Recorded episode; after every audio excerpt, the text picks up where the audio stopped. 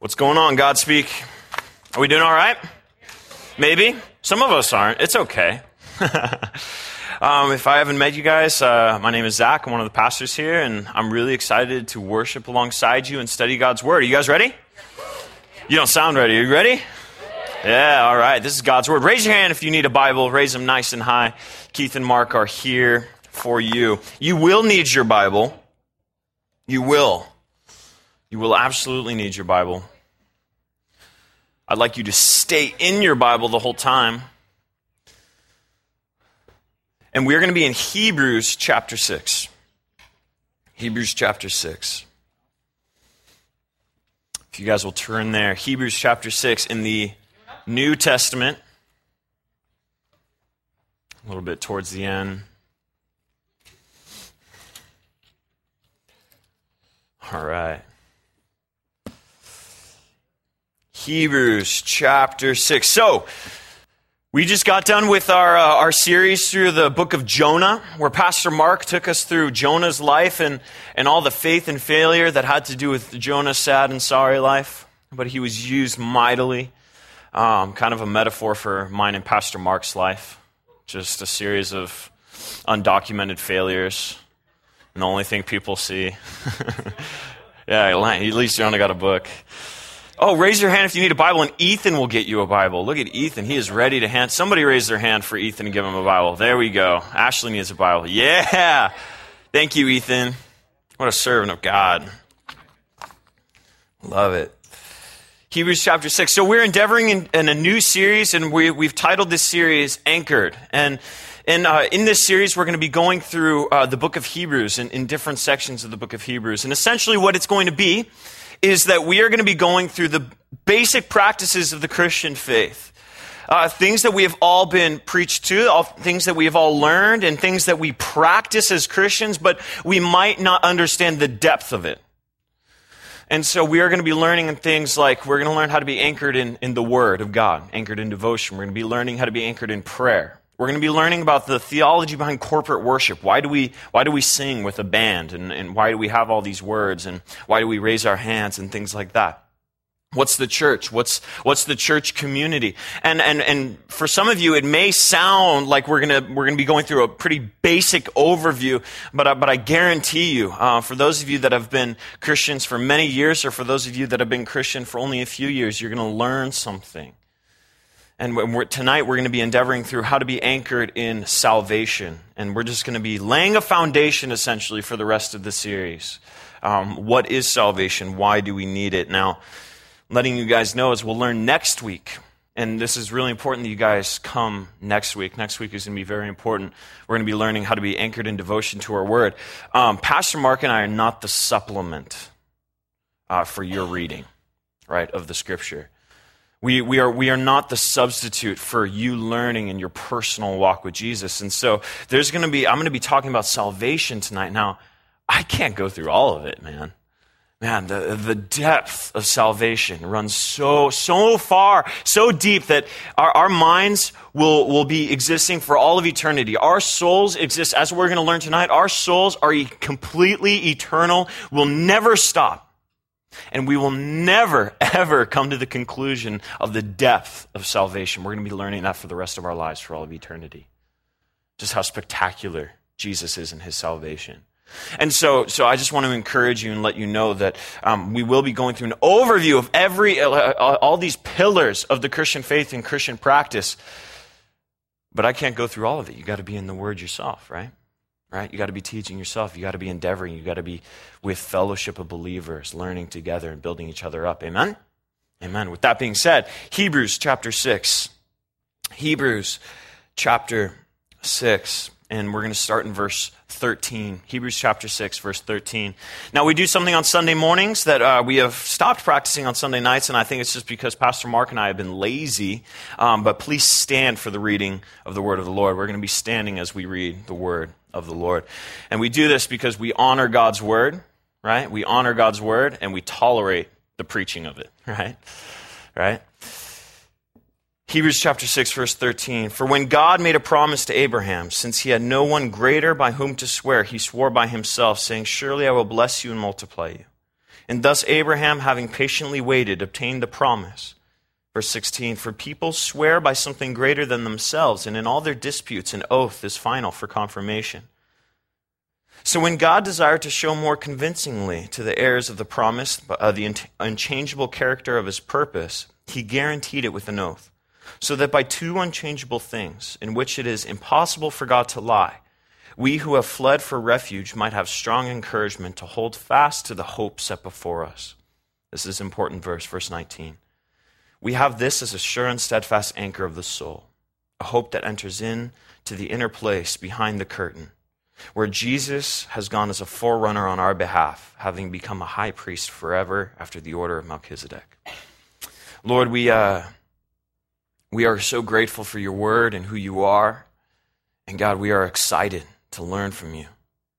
So, Father, do something spectacular here, not because of any words that I may say or because we ourselves have some sort of elevated insight, God, but because your Spirit has the ability to penetrate our hearts far deeper than we could ever go. And so, Lord, I just pray for a blessing over this time, God. May it be a worship to you. We love you, and it's in Jesus' name we pray. Amen. Have a seat. Have a seat. So, in the beginning, what? In the beginning, what? Come on. God created the heavens and the earth. This is like the only verse all of us have to know, right? like, you know, I, I remember in, in, you know, in Sunday school, we'd have to, you know, read, have memory verses and then we get candy if we memorize verses. And so, you know, naturally, that's the only verse like I would ever recite, you know, and, and I always got candy for it. But in the beginning, God created the heavens and the earth. Man was created and walked with God. Now, what happens next? Man was created, walked with God, had fellowship with God. What happens next? Man sins, right?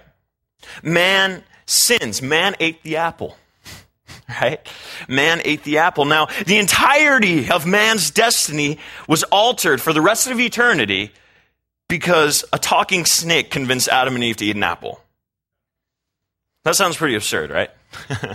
the entirety, like our entire destiny, humankind's destiny, completely changed and altered because a talking snake convinced Adam and Eve, the first people, to eat an apple. Right? That's kind of that's kind of the that's kind of the laughing you know that that's kind of the laughing stock of Christianity sometimes where it's like are, do you really believe like the, like all of man's destiny completely changed forever because someone ate an apple right it sounds lame, right? Come on. You haven't thought that? You haven't thought, like, come on, like, really? That's it? That's it? I have. I'm a pastor, so you guys can be real too, all right? But that wasn't it, right? That, that wasn't, that wasn't the, the life changing thing the partaking of the fruit. In fact, God said, Here, I have created everything. He said to Adam and Eve, I have created everything here for you. Everything that exists is for you. So we, we think that, all right, mankind was made, and then all of a sudden, God gives them a rule. Hey, don't eat that, right? But it was actually the opposite, where God gives this command. He says, Be fruitful and multiply. Everything here is yours. Everything. So, so really the first command was not a command of restriction. The first command that God gave was, it was commission. It was go out, go enjoy yourselves. Go take part in the blessings that I have given you. Go walk with me. Have peace with me. I have created all of this so that you might enjoy it. And then he said, but, but don't partake in that. If you do, you'll surely die. Now, you see, God is love, as it says in 1 John. God is love. That is his character. God is a God that desires a love relationship with mutual giving and taking. That is the type of relationship that God desires an outpour of His Spirit coupled with an outflow of praise from our hearts. That, that's what God desires from, from man. He desires a, a love relationship, that He loves us pours upon us, gives us, gives to us, blesses us, adorns us with love and mercy and kindness. And He's continually pouring into us. And what He would like back is simply an outflow of praise back to Himself, a love relationship. This is his desired relationship. Now, in order to have that type of relationship, in order for a truly love relationship to exist, choice must be a part of the equation. You cannot have a love relationship without choice. You can. It cannot exist. Without choice, it is impossible for any relationship to really exist, right? Two parties must choose to love one another. It's called covenant. That's a symbol of marriage, right?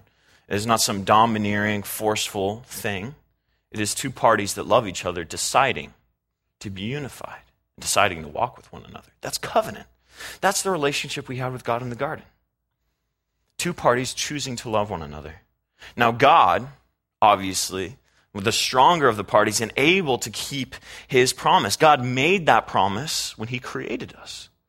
When he created man, he, that, that was him declaring that. That he was going to love us and adorn us and bless us. This was the plan. Now, God chose to put choice into the equation. God chose to love man when he created them. And he's never ceased since. He's never stopped loving us. Man, however, has continually chosen things that God has created for us over him himself. That was the root of the sin in the garden. The root of the sin in the garden was not, hmm, this looks good. Uh, oops, you know? That, that, wasn't, that wasn't it. It wasn't this, this accident where, you know, the Pandora's box was opened, right? It was, it was Satan saying, you know, you could, you could probably be like God. And so, so the sin, the sin was, was to was desire the created things over the creator himself. This is ingrained now in our nature. It is ingrained in our nature to elevate the created things, the creatures, above the creator. That is ingrained in us. Perfect example parents buy their kid an iPhone kid ignores their parents because they're too busy on their iPhone, right? You guys notice that dynamic, right? Parents buy their kid video game kid ignores parent because too busy with video game, right? And then parents are like, I don't know why he never pays attention to me. He's never like engaging at dinner or whatever. You gave him the box, right? You gave him that, right? You gave him that video game. That's, that's, that's kind of what's ingrained in our nature is to receive a gift and then elevate that gift above the gift giver. That is, that is what is, is ingrained in our nature as human beings as a result of Adam and Eve's sin in the garden. That is what's ingrained in us. The sin was not eating the apple. It was the lie that Adam and Eve believed when they thought that they could be their own God. And this is a lie we buy into every day, or at least myself.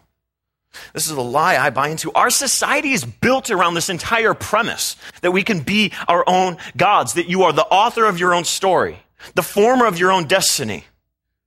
That you are the forger uh, and the captain of your own journey in this life.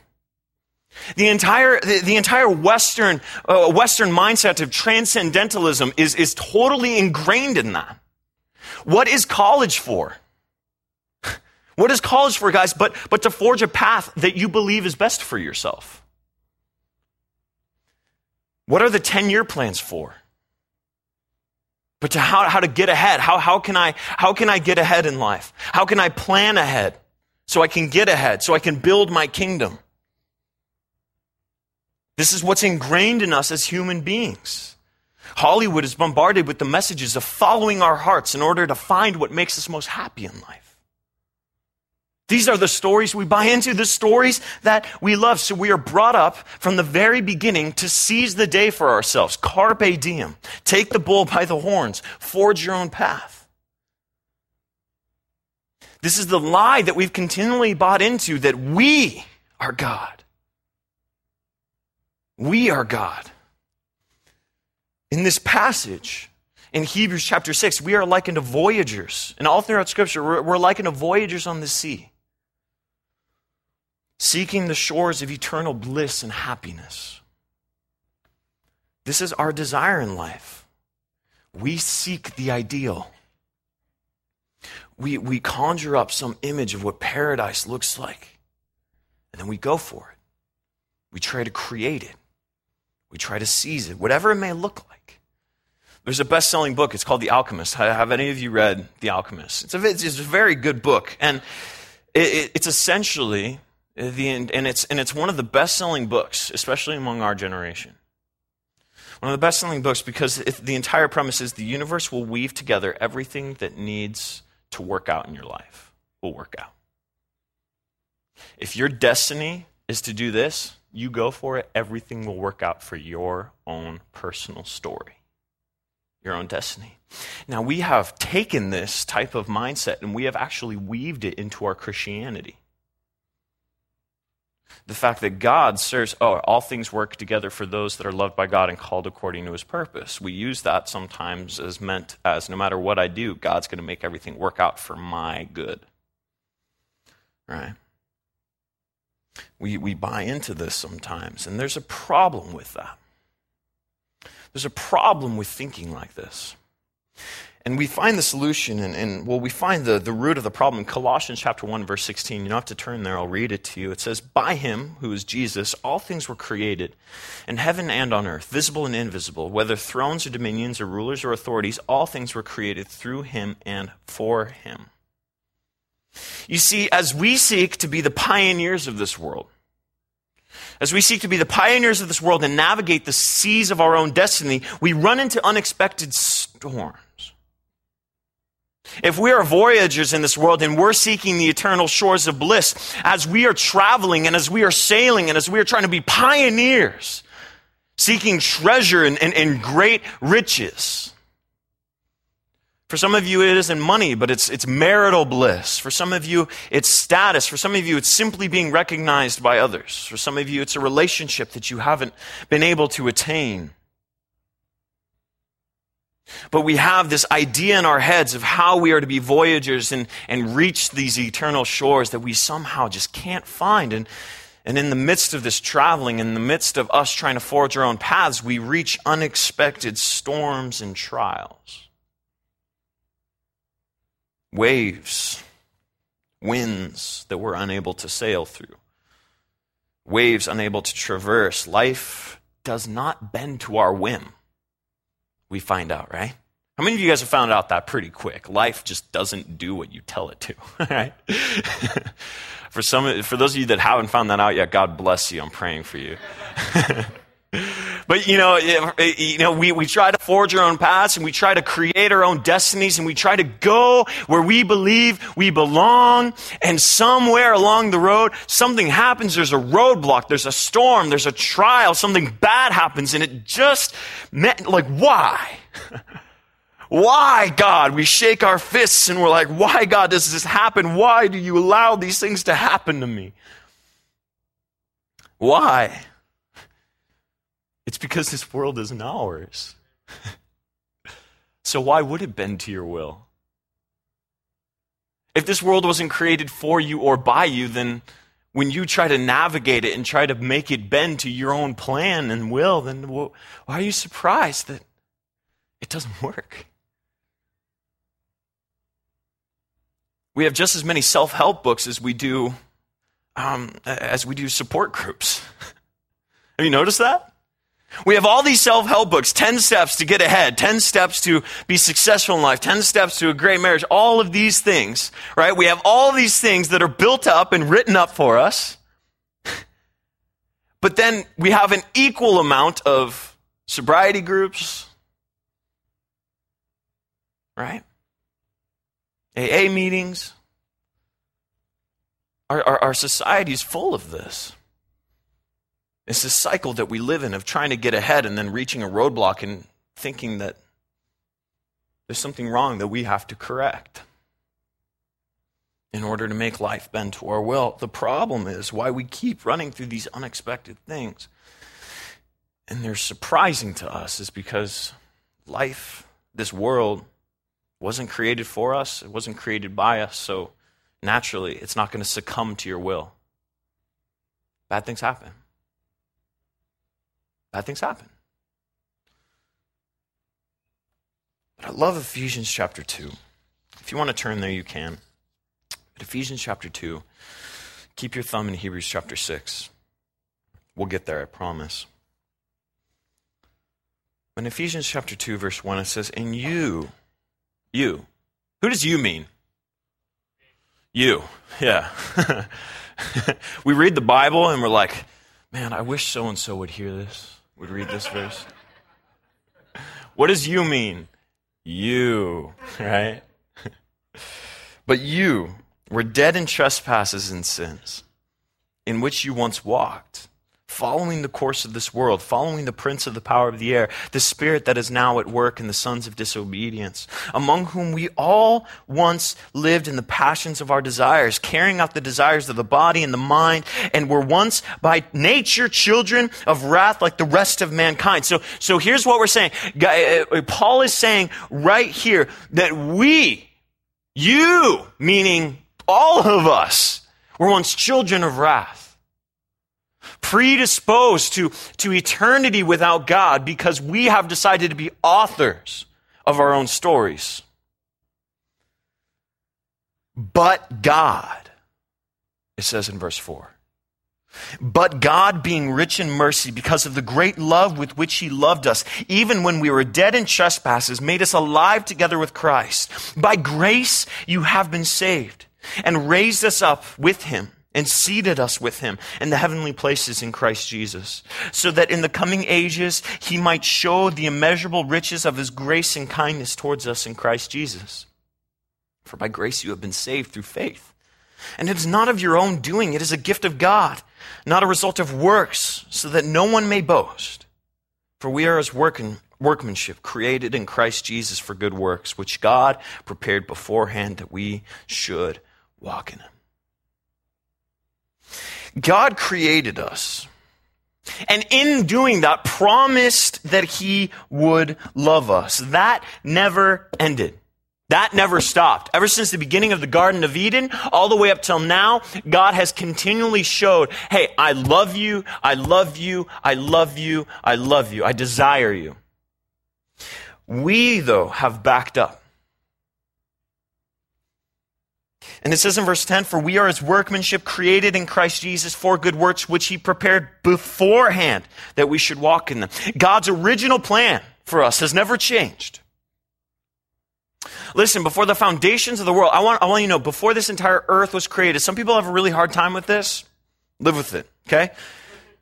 Before the foundation of the world, before the entirety of this cosmos, everything, before everything existed, God knew who you were and wanted you. He knew everything. He wanted you. He wanted you.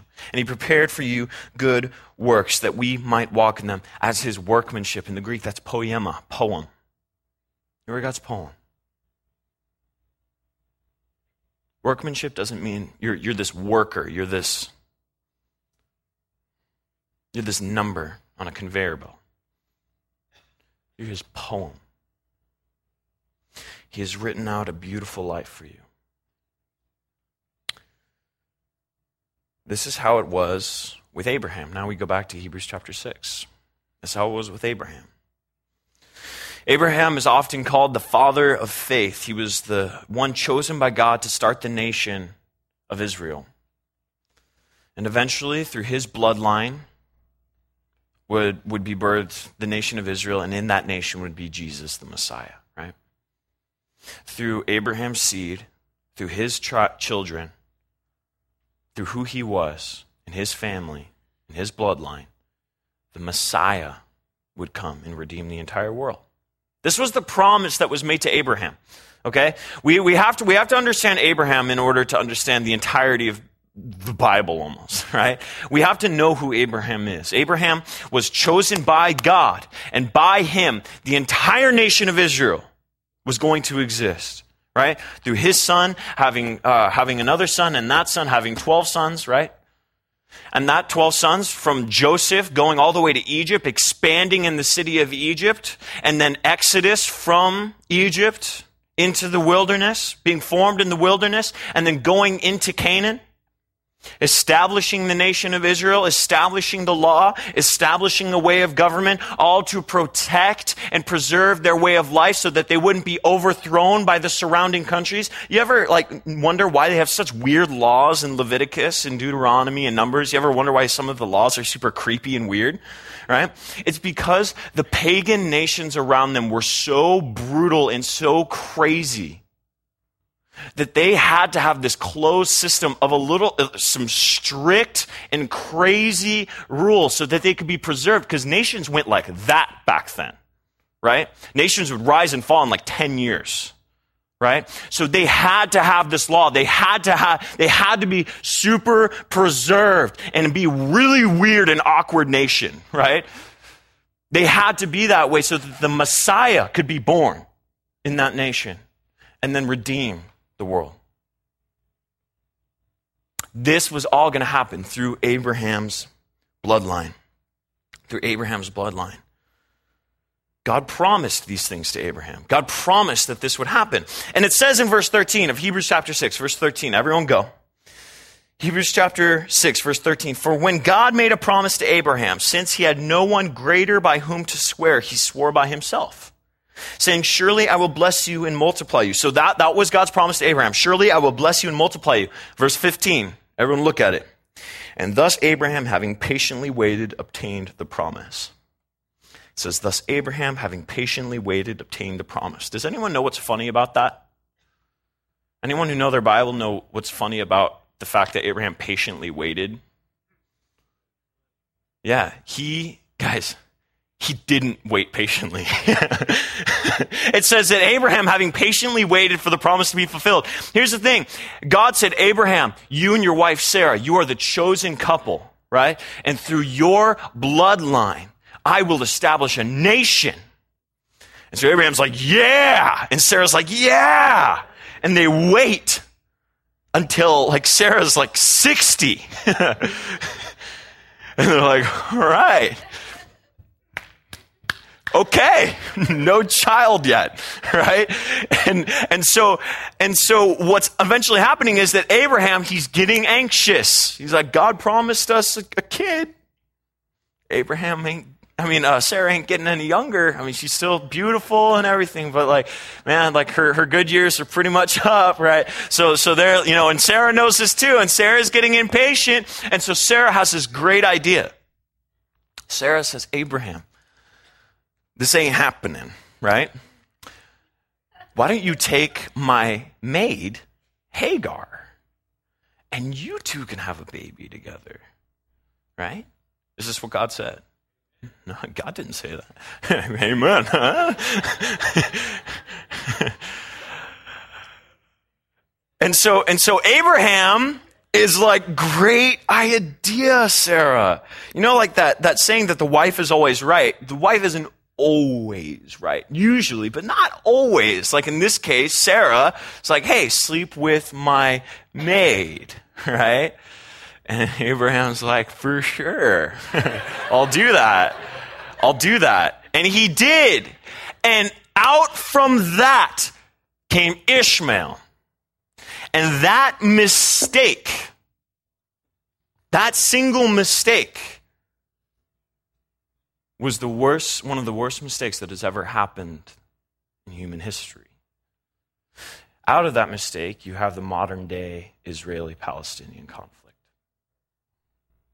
that plagues our nation today, too, right? So, we can say that Abraham didn't necessarily patiently wait, but do you know what? After that, Abraham waited 20 more years. 20 years. He's over 100. Sarah's basically almost 100. 20 years they waited. And out came their beautiful son, Isaac. Abraham wasn't patient. He screwed up. He screwed up. And after that whole debacle, he had to wait 20 years. Guys, patience is developed patience is developed. All of it, like we pray, God, grant me patience now, right? but patience is developed. Abraham learned. And after he made that mistake, he patiently waited. He patiently waited for almost 20 years for Isaac to be born. He had developed patience by failing and then trusting God. Abraham, though, cannot conjure up some blessing for himself. He had to wait upon the Lord. And listen, guys, even when we are extremely patient and trying to do our best towards the ideal life, as Abraham was, we screw up. We mess up.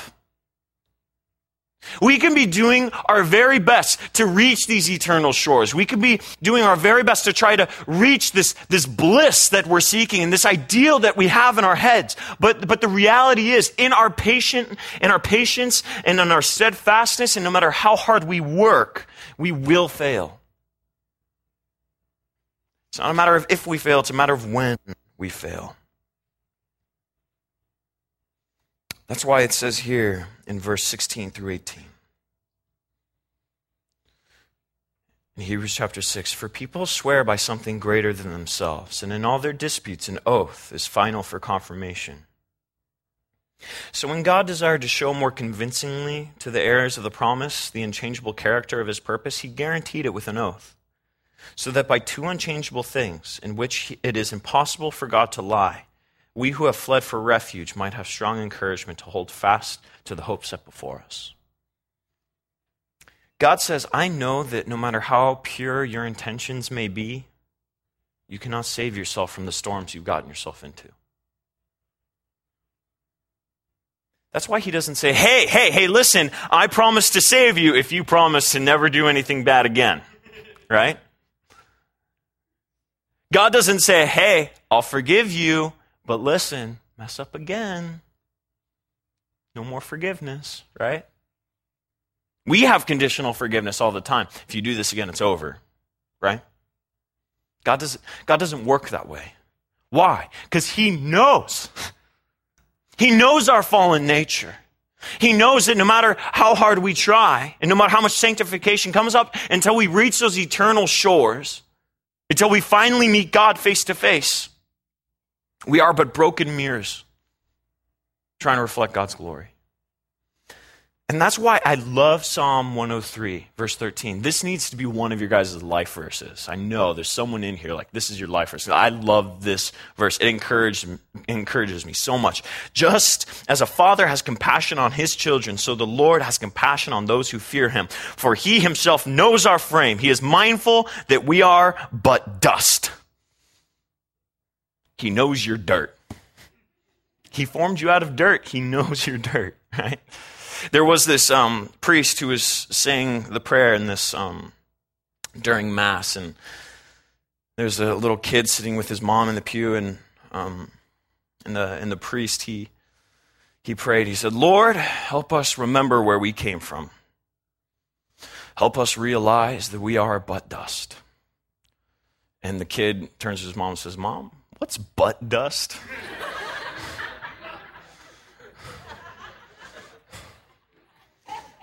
Uh-huh. Guys, we we are butt dust. We're just dust, man. We, in and of ourselves, have created this pattern of wickedness. It's ingrained in human nature after thousands and thousands of years of pursuing things other than God. We have strayed from the harbors of paradise and we can't attain that joyful life we desire by our own merit. We can't. We cannot do it. Sooner or later, we will screw up, and that is okay. Because God's promises are not our promises. Some of you guys have lived with broken promise after broken promise after broken promise, whether it be from your parents, whether it be from a spouse. You guys have lived with a continual state of broken promises. I love you. No actions to back that up. I'll stay with you. No actions to back that up. You guys have lived with continual broken promises.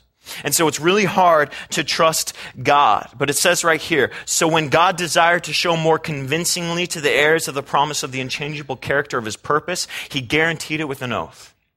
But an oath wasn't good enough. He said so that by two unchangeable things, it is impossible for God to lie. He swore, but he didn't just swear. He swore by his name and by his word. And it says in Psalm 138 that he holds his word above his name. He cannot lie. It's impossible. It's impossible for God to lie. It's outside of his nature. In John, Christ was referred to as the Word. God's Word is the means by which he accomplishes things. You know, like, let there be light, and what happened? Light, right? Anything God says occurs. Anything God speaks happens. And so when God makes a promise, it becomes reality. It is impossible for God to lie because by his word, things happen. And that's hard for some of us to believe, but I'll tell you something. There's no other book in this world that you can read over and over and over and over and over again and get something different every single time. I read a lot, guys. I'm, I'm in a different book each month, and I'll tell you, I can read a book and then read it again and learn the same exact thing again, right? But no matter how many times you read this, you can get something different every time if you seek God in His Word. It's living and active. That means what God declares in here what did not only apply thousands of years ago, but applies here today as well. When God says something, it becomes reality, not only in the past, but in the present. It's impossible for God to lie. And He promises that He'll bless you, and He promises that He'll, he'll save you. In Ecclesiastes chapter 3, it says that God has put eternity into man's heart. We have this ingrained desire for heaven. We as men, we have this, we, we, we, we have this ingrained desire for heaven. Doubt me all you want, but some people call it the pursuit of happiness. Some people call it finding your destiny. Some people call it happily ever after. J.R.R. Tolkien, the, uh, the author of Lord of the Rings, he, he, he said that stories, there's a, there's, a common, there's a common theme amongst all stories that people write. It is people in desperate need of saving and a hero coming in to save the day and people being liberated. Because in our hearts, we scream for saving, we scream for a Savior the things that we create, the stories that we create, they, and, and the thing, the sayings that we come up with, it, they scream for our desire for bliss, for heaven, for unity with God once again. All things are just broken ways to describe our desire for unity, for the Garden of Eden again. In our pursuits, we end up straying away from God. Why? In our pursuits for pursuit of happiness, the happily ever after, finding your destiny, finding your story, where you fit in in this world, what's your calling. In the midst of that, we tend to stray away from God because we still buy into the lie that you can be God. You can be God. Call it whatever you want. Call it following your dreams. You can be God. We find out pretty quick that we aren't God because storms rage. It seems like we are doomed to a life of vanity. No future but to exist apart from God. You know what? That's what hell is. Oh, yeah, I'm going to talk about hell. Dang it. Almost got through it. Man, dang. That's what hell is, guys. Think about everything good, every good gift from God. Hell is without God. So, so call it whatever you, whatever you want. Call it punishment. Call it something made up to, to scare other people. But the reality of it is the Bible says if you don't want God, you're not going to get God. So why would you get the good things that he allows you to have here? So, so if you deny God, you're denying all the things that good that come with him, right? Thus, hell is there. It's not a matter of like God trying to scare you to be with him, scare you to go into heaven. He's saying, you don't want me, you don't, you don't get me. And that's all the good that comes along with me, too. Our souls wander, storing up wrath. Because God can't let sin go unpunished. That would make him an unjust and unholy God, right? It, you know, if we if we come in and we've lived this life of rebellion against him, we go, hey, but God, you're a nice guy. Can you let me in? He's like, I, I am kind and I am long suffering. But what kind of God would I be if I allow myself to be unified with dirtiness, unholiness? If I allow you to come in, where's the justice? Right? God's not a just God if he just lets anybody in, right?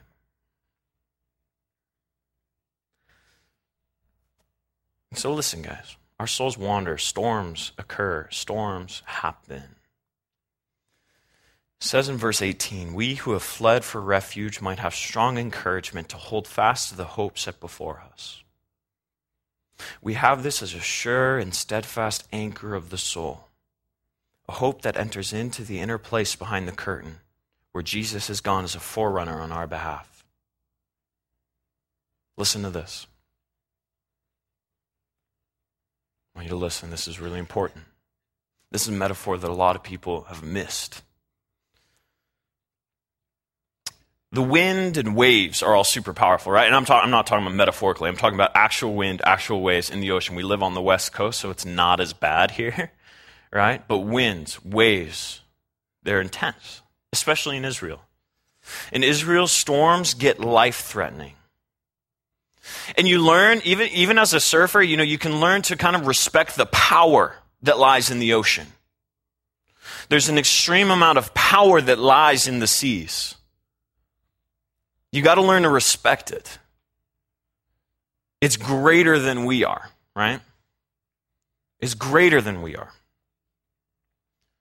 And especially near Israel, the storms would get really, really, really intense. There would be winds that would come in from all angles that would cause incredible waves that were life threatening. Storms so intense that all boats that were coming into the harbor would not get to the shore because their sails were so big that they would just take them away. So you have all these boats in Israel that are, that are trying to reach the harbors. They're trying to reach the harbor. They're trying to reach the shoreline, but the storms and the waves and the winds are so incredibly strong and their sails so big that they can't get there. They're not, they, they are prohibited. They, they, they are unable to reach their shores. And on the shores of this harbor, guys, and listen to this, this is really cool. On the shores of this harbor, all along the shoreline, there's these huge rocks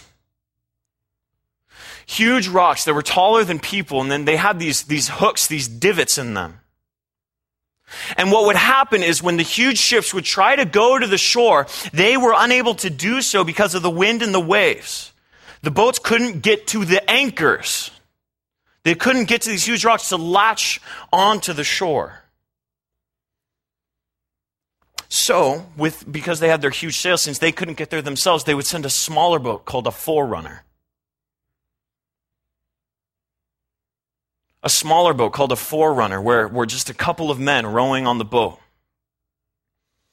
would, would, would just endure the waves and endure the crashing of the wind, would endure everything. They would endure being capsized. They, they, would, they would endure the waves crashing on top of them. They would endure the piercing and the cold winds. And they'd row and they'd row for yards and yards.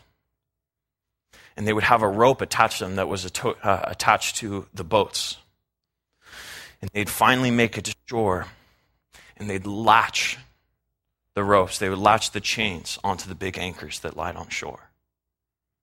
And that's when the big boats, with all their crew, would then pull themselves. They'd pull themselves to shore. As long as they were holding on to the anchor, they were okay. This is the hope that is set before us. It says that there's a hope set before us. It is in front of us. Your salvation. Guys, do you, do you see the metaphor there? We, we as voyagers in this world, we endure storms. We cannot get to the paradise on our own. We are unable to traverse. We are unable to reach it. And so Jesus, as a forerunner, endures the waves and the storms for us, latches us onto the anchor of the eternal shores of who God is in fellowship and unity with Him. And then we are able, as long as we hold on to the rope that the forerunner has provided for us, we are anchored and safe.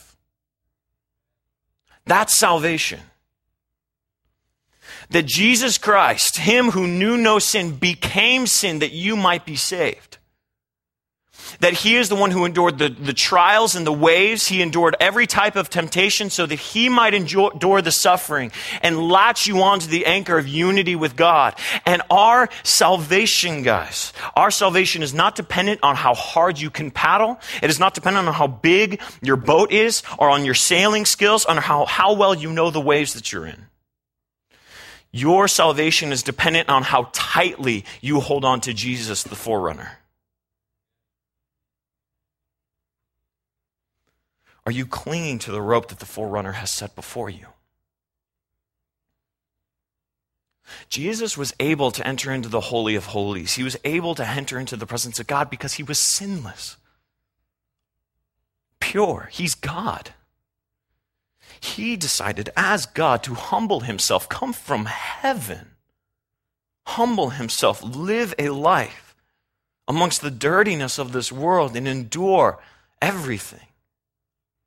He endured the entirety of God's wrath that was poured upon him. And that was him acting as a forerunner, going and enduring the pain for you, holding the rope and latching it onto the anchor. He's our interceder. Guys, before, before in the Old Testament, there was, in the temple, there was this huge veil. And inside that veil was, was the, the presence of God. That's where God dwelt. And priests could only enter it through a, a series of, uh, of, of incredible rituals in order to purify themselves. But only the priests could enter. Uh, the, the, the common people, they, they couldn't enter in. And when Jesus hung there on the cross, when he was beaten, when he was bruised, when the beard was ripped out of his face, when he was scourged to an unrecognizable frame. And in that point, in, in, in enduring pain on the cross, God put the entirety of his wrath on Jesus. Everything bad you have ever done, past, present, future, everything that you have done to, to stray away in seeking to be your own God, everything that you have done that God has a right to punish you for because it's His world, not yours. He has a right to punish you. He didn't, He put it on Jesus. And it says that when He hung on the cross and when He died, it says that the veil in the temple was torn straight in half. It says that this thing was almost three feet thick. Like, not like in width, like thickness. That's how, that's how, that's how thick this veil was. And it tore right in half. It tore right in half to symbolize the fact that now anyone can enter into the presence of God. If they simply cling to what Christ has done for them on the cross, they can enter into the Holy of Holies. In fact, it says that now you are a temple of the Holy Spirit.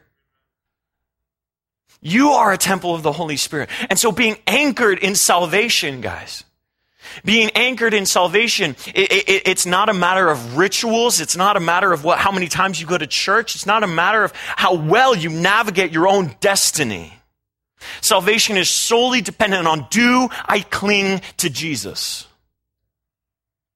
Do I latch on to him? Am I devoted to him? Have I given my life to him? His body was broken and his blood was shed for you. That's why we take, that's why we take communion. That's why we do all these things. It's, it's to remember that. A hope that enters in to a place beyond the curtain. Salvation means to be delivered, protected, and loved in perfect unity with Jesus Christ.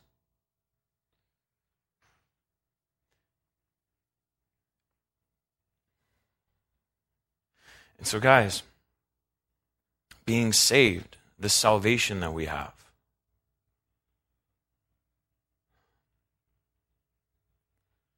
I, I think sometimes we, we, we trick ourselves. I think we I think what, what we usually chop our, our, our Christianity up to is moral deism. Meaning I believe in God and I try my best to be a good person. It doesn't work. God doesn't need you to affirm his existence, you know what I mean? you know, God, God's like, oh, if only they believed I exist. Oh, they believe I exist. Okay, for sure, you know? He, he, he's not waiting for you to acknowledge his existence, he's waiting for you to have a relationship with him. He's not waiting for you to be a good person. He's waiting for you to be the person that He's created you to be without all the sin and the junk. And so I'm going to close here and I'll invite the worship team to come back up and we're going to take communion here. And guys, communion is essentially this uh, communion is God's body right here, symbolized by the bread. Jesus' body was broken because there needed to be a sacrifice, right? That perfect life, that perfect life that he lived. Guys, the body that was broken for you, broken for you, scorched for you, beaten for you, crucified for you We take part in that now because God, God has not only said, not only does He say, I, I don't only forgive you, but I bring you into a part of my body, who I am. I have saved you, I've been beaten, I've been punished for you so that you don't have to. Now I bring you into the greater body of who I am. I have adopted you. The perfect life that I live is now added on to you. And then, and then we take the juice that symbolizes the blood that was shed for us the perfect blood that was shed. It was that covenant blood. He was pure. He was a pure and spotless sacrifice. And when we identify with who Christ is, when we declare that Christ is the only sacrifice that has taken away our sins, when we say that God not only died for my sins, but he rose again on the third day, proving that death has no power over him, when we take that, we say that I want Jesus' life to now take place of my life. I want Jesus' life to take place of my life. I want to identify with the blood that has been shed. I, I, recognize that I'm covered with his blood. I'm covered with his purity in his life. And so we take it in remembrance of him and we take it together as a church so that we can identify with his body as his church body. We can identify and we can be covered by his blood, the covenant. When he said, when he said to his disciples, take and drink of this, this is my covenant, take and drink. He meant, will you be in a relationship with me? Will you be in that restored relationship that I have given you? And so, guys, uh, we've we talked about salvation, and salvation is, is simply this. If I were to give you a super, super simple version of it, it's recognizing that God is the author of this world. He has created it for himself. And he's created you and loved you. And despite his love for you, you strayed away and tried to be your own God. And when Christ died for you and rose again, you're simply saying, I want to be a part of Christ's life. He's the forerunner. He's the only way I am ever going to get to heaven. He's the only way I am ever going to have unity with God. And by having a relationship with Him, by asking Him to save me, by declaring Him to be King and Him to be Lord, I will take part in His life and I will die to myself and I will live to Him. And so I'm not going to do an altar call. I'm not going to ask you to close your eyes and raise your hand.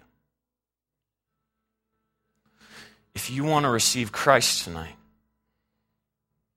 whether it be for the first time or for the hundredth time, if you want to receive Christ tonight, take communion.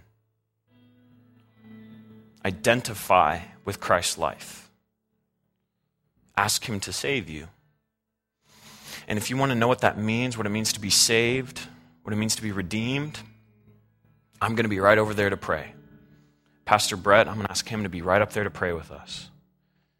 If you want to receive Christ, we'll be right there to talk you through it, to pray you through it. And for the rest of us, let's stop defining ourselves based on what we do and based on how good of people we can be or based on how many times we can get to church. Instead, in the midst of all the storms that we go through in life and all the troubles that we go through, let's hold on to the forerunner, Jesus Christ. Amen? Amen? Lord, we, we love you, God, and I, I just pray that you would, you would penetrate our hearts tonight.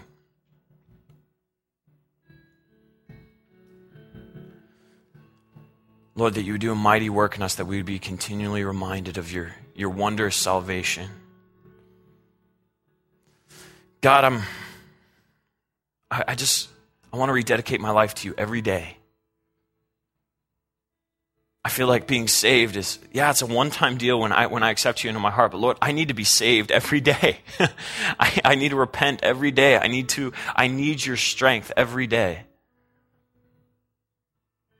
And so, Father, I just, I just pray that we would declare how great you are as the forerunner on our behalf, as the creator of this world, and that we'd surrender being the authors of our own stories. We would surrender trying to write, God, our lives. And we would submit to you and what you want and your will. I love what it says in James 4. We should say that if God wills, we will live and we will do this or that, meaning, we live every day asking you what you want because you're the one that's allowed us to live another day. And so, God, we worship you and we praise you tonight in awe of your salvation and your saving power. We love you, Lord. It's in Jesus' name we pray. Amen.